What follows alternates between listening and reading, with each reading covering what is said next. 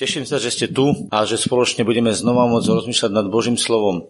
Dneska som spomínal takú jednu vec a, to je to, že v našom živote e, prichádzajú niekedy ohnivé šípy od toho zlého. Ja zdôrazňujem, že to slovko je od toho zlého. A tie šípy, ktoré nám prichádzajú, nám pôsobia zlé veci. A viete, keď niekedy začnem rozprávať ľuďom o Božích e, dobrých veciach, o tom dobrom, ktoré nám Pán Boh poslal do života, tak niektorí ľudia reagujú veľmi podozrivo. Viete, čo je zvláštne? Že keď ľuďom začnete hovoriť o nevypovedateľnom dobre Božom, ktoré Boh posiela do života, hovoríte o ňom veľa a v rôznych oblastiach a hovoríte o dobre a dobre, tak prídu ľudia a hovoria, počkaj, počkaj, počkaj, nemal by si hovoriť aj niečo zle? To je veľmi zvláštna situácia, často sa mi to deje. Viete, pán Ježiš spomínal uh, v živote rôzne veci, ale jeho kázaním, jeho posolstvom nebolo kázať o zle, nebolo kázať o problémoch. On prišiel a problémy riešil. On prišiel a uzdravoval, modlil sa za chorých, pomáhal ľuďom. On problémy riešil. A keď prišli, riešil ich. Ale keď mal o nich kázať, nekázal o nich. Preto, e, keď poslal učeníkov, tak im povedal, chodte, uzdravujte, dal som vám právo a tak ďalej a ďalej. A rozprával. A spomenul, práve opačnú vec. Spomenul, že my máme v našom živote šlápať po hadoch, po škorpiónoch, po zlých veciach. Máme ich zlikvidovať. To im prikázal. A potom to, čo im prikázal prvý raz a vrátili sa, potom vyslal ešte ďalších 70 a prikázal im to isté. A potom ich poslal znova a znova a znova ich posielal. Oni boli ohlasovatelia dobrej zvesti. A teraz si položte otázku, prečo teda, keď ohlasujem ja dobrú zväzť, alebo niekto z nás ohlasujete dobrú zväzť, prečo ľudia sú podozrievali? Prečo sú podozrieraví? Prečo si myslia, že sa káže nejaké iné evanilium? Viete prečo? Pretože ľudia majú jednu prirodzenosť a to nás naučila, to nás naučili médiá, to nás naučili v škole, to nás naučili v novinách. Viete čo? Vyhľadávať zlé veci, pretože náš mozog je nastavený tak, že vyhľadávame zlé veci, preto aby sme sa pred nimi chránili, lebo náš mozog má na starosti ochranu nášho tela. A keďže my sa chceme chrániť, tak vyhľadávame nebezpečenstva a tých nebezpečenstvách sa potom chránime. A toto je prirodzená mysel každého jedného organizmu na tomto svete. Pozrite sa aj u nás, keď pustíme zajaca. Viete, čo robí? Zdvihne uši a pozera. Viete, čo pozera? Či nie je nebezpečenstvo. Videli ste zvieratka? Všetky zvieratka výjdu, skontrolujú, či je nebezpečenstvo a keď nie je nebezpečenstvo, výjdu von. Čo robia ľudia? Skontrolujú, či je to bezpečné a potom robia niektoré veci. Ja sa pýtam, je to duchovné či telesné? Nepovedal som, či je to zlé alebo dobre. Ja hovorím, to je telesné, to je prirodzené. A preto kresťania zoberú, a viete, čo v Biblii čítajú, keď sa hovorí o tom, že sa zvestuje Ježišovi dobré veci, tak oni povedia, no jasné, ale vieš, koľko je v Biblii utrpení a koľko pri, prenasledovania. Ja sa pýtam, prečo vyhľadávaš v Biblii šípy toho zlého a nie posolstvo o tom, aký žije? Viete, ľudia začnú argumentovať biblicky. A ja hovorím, viete, čo robia v tej chvíli? Vyťahujú šípy zlého, o ktorých Biblia zaznamenáva, že sú a pán Ježiš na ne upozornil, aby sme neboli o tom prekvapení. A my ich vyťahujeme a z nich zakladáme čo? Naše posolstvo alebo teológiu? Rozumiete, čo sa deje? Ja začnem kázať o tom, že Ježišovi rána sú uzdravení. A viete, čo vytiahnu kresťania? Ani tomu nerozumiejú tomu miestu. Viete, čo vytiahnu? Že Pavol mal osten v tele. A hovorím, vieš, čo ten osten znamenal? Ani nevedia ale hlavne, že vytiahli veršik osteň mal v tele. To znamená, ja hovorím, si požehnaný, si uzdravený a on vytiahne, ale Pavol mal problém. Inými slovami hovorí, a ja mám problém a my musíme mať problémy. A kto ti povedal, že musíš mať problémy? Chápete to, čo chcem povedať? My namiesto toho, aby sme sa zaoberali pánom Ježišom a čo nám doniesol v Evaníliu, sa mnohokrát v živote zaoberáme šípami toho zlostníka, ktoré si vyhľadávame v Biblii a ktorými si potvrdzujeme, že náš prirodzený telesný spôsob myslenia vyhľadávať zlé aplikujeme do Biblie. Našu telesnosť sme doniesli do Biblie a prehlasujeme ju za duchovnosť. To je čo? Viete, koľko toho je? Viete, koľko sa toho narobí v Biblii? Viete, prečo to tak robíme? Pretože nám je to prirodzené. Nám je to ľahké. A ešte keď sa nám to umocní okolnostiami, ktoré sú. Ale viete, čo je neprirodzené? Ja vám poviem, keď máte e, napríklad málo v tej chvíli na účte a vy poviete, ďakujem ti, pane, že môj účet je plný. Ďakujem ti, že si ho naplnil. My povieme, chcel by som mať. Tým vlastne len vyjadruješ, že ešte nemáš. A tým vysielaš do vzduchu, vysielaš k nebu, že ešte nemáš. Viete, čo hovorí viera? Ja už mám. A ja ti ďakujem, že sa to práve prelieva na môj účet. Alebo ja ti ďakujem, pane, že uzdravenie bolo vydobité, že teraz prúdi do môjho vnútra. A uzdravujem. A že moja depresia odchádza. A že moje e, požehnanie prichádza a preplňa ma. Rozumiete tomu premyšľaniu? Jedno je z viery, zamerané na to, čo v Kristovi je vydobité a čo teraz príjmam a púšťam do svojho života. A že prídu problémy, ja s nimi počítam, ale nevyhľadávam ich. Rozumiete tomu rozdielu? Ja viem, čo pán Ježiš povedal. Viem, že povedal, že budú vás prenasledovať, že budete mať problém. Viem, že to predpovedal. Ale to nepovedal preto, aby to bol ich program kázania, ale preto, aby keď budú kázať dobré veci a bude zlo sa protiviť, aby boli na to pripravení, aby neboli prekvapení, že prečo sa mi to stalo. Pretože pán Ježiš to predpovedal, ale to predpovedal ako upozornenie a nie ako posolstvo. Posolstvo kresťanov je radosná zväzť. Radosná správa, že v Ježišovi je všetko vyriešené. A preto, keď sa modlím za nemocných, tak sa nemodlím preto, či je ten človek dobrý alebo zlý, ale modlím sa preto, že v Ježišovi bolo zaplatené. A ja vyhlasujem to, čo on urobil nad jeho životom. Ja vyhlasujem ako inak sa môže stať uzdravenie? Iba tak, že položím ruky a modlím sa a hlásam to nad jeho životom. A to je to dôležité. Ja vyhlasujem Božie slovo nad jeho životom a vyhlasujem Božie slovo nad svojim životom.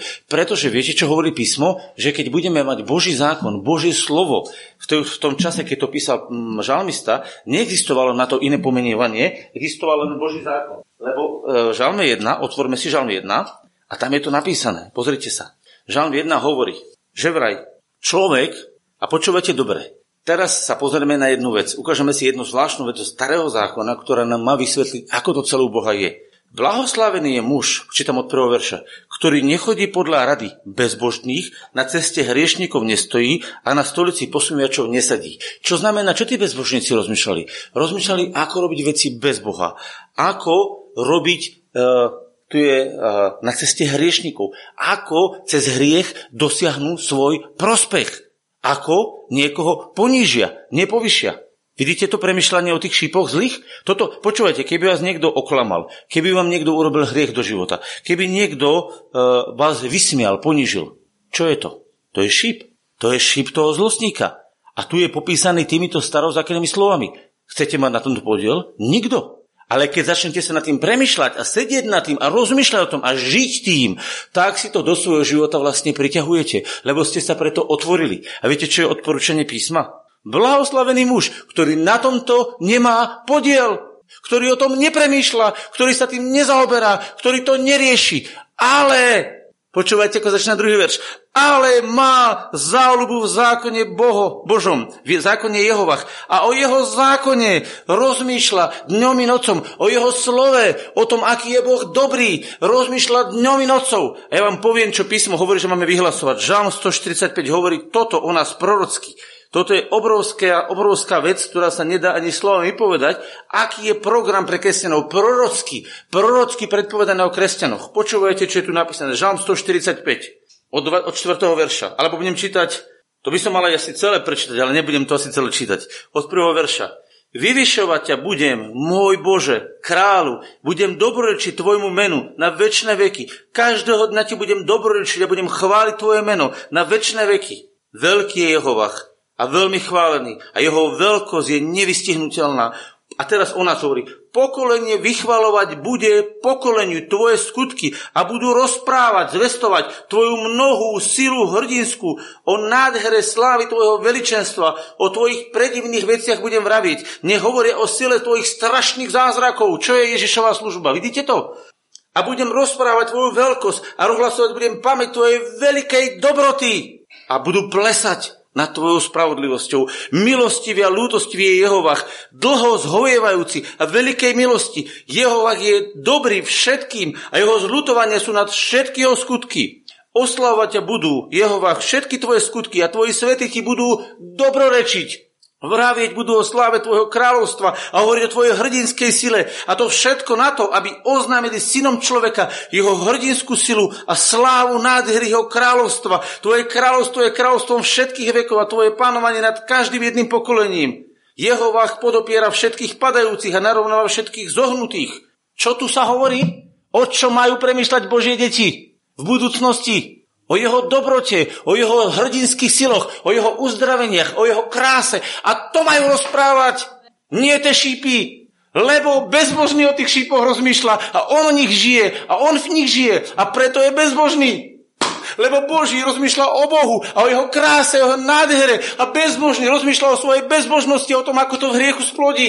A preto Boží človek, ktorý takto premýšľa a toto káže, bude ako strom zasadený nad potokmi vody, ktorý dáva svoje ovocie svojim časom, ktorého list nevedne. A teraz počúvajte, a všetko, čokoľvek bude robiť, podarí sa mu. Amen či amen? amen. Rozumieš tomu? To je tak vážne. Tak prečo máš niekedy otázku, či to, či to dokážem? Či poviem dobrú kázeň? Či bude mať dobrú modlitbu? Či zvládnem šoferovať? Či zvládnem? Viete, prečo si klátime otázku prečo? Lebo niekde v podvedomí náš ten chytač negatívnych informácií mozog má zapamätané veci, kedy sme to nedali. A na základe tej zapamätanej väzby, ktorá tam ostala ako neurónová sieť, takto prepojená, zacaknutá, sa nám vynorí. A do toho príde ten zlý duch hovorí, počúvaj, spomen si. A už ti posiela ohnivý šíp. A na čo vtedy hľadíš? Na to, aký je dobrý Boh, alebo na to, aký si slabý ty? Lebo ak hľadíš hľadiť na seba, tak sa utopíš vo vode. Ak budeš hľadiť na Ježiša, budeš chodiť po vodách. Ale nie tak to bude o bezbožní. Tie budú ako plevy, ktoré rozháňa vietor. Viete prečo? Pretože oni sa tomu vetru, ktorý rozháňa človeka a deptá človeka, poddali. Deptaním žili, v skončili. Oni si vybrali. Kto si vyberá? Ty a ja. A preto vám hovorím, dávame pozor. Či v Biblii vyhľadávame, kto je Pán Ježiš a ako žil a aké boli divy v jeho živote a ako sa to do nášho života prenáša a ako sa to naplňa v našom živote. A niekto povie, ale to bolo začas pána Ježiša. Tak si ukážme skutky apoštolov, ktoré ešte nikdy neboli uzavreté. Skutky apoštolov neboli dokončené, viete o tom? Tá kniha síce ukončila 28. kapitolou, ale není ukončená. Viete, ako sa ukončila kniha skutku apoštolov? Preto zaujímavosť, poďme sa pozrieť, ako sa ukončila kniha skutku apoštolov. Niekedy ste nad tým rozmýšľali? To bude zaujímavé, čo teraz objavíme. Ideme sa pozrieť do toho. Dobre? Prečítame si, ako sa ukončili skutky apoštolov. Nech vám je tedy známe 28, že pohanom je poslané toto spasenie. A oni budú počúvať. Čo sa hovorí? Nám je poslané toto posolstvo. A oni budú počúvať. Dokedy? Dokiaľ sa Ježiš nevráti. Je to uzavreté? Absolútne nie. A keď to povedal, Odišli Židia, veľmi sa medzi sebou dohadujúc a Pavel zostal celé dva roky v byte, ktorý sa najal a príjmal všetkých, ktorí prichádzali, kázal, uh, prichádzali k nemu a kázal im kráľovstvo Bože a učil o Pánu Ježišovi Kristovi smele a bez prekážky. Sú ukončené skutky? Práve, že sú vyslaním do ďalšieho konania. A ako robili v tých skutkoch, 4. kapitola, pozrite sa, keď ich nabili, keď zažili to, čo pán Ježiš predpovedal, že ich zbili. A teraz počúvajte, ono ich zbili, Ha, to je tá zaujímavá vec.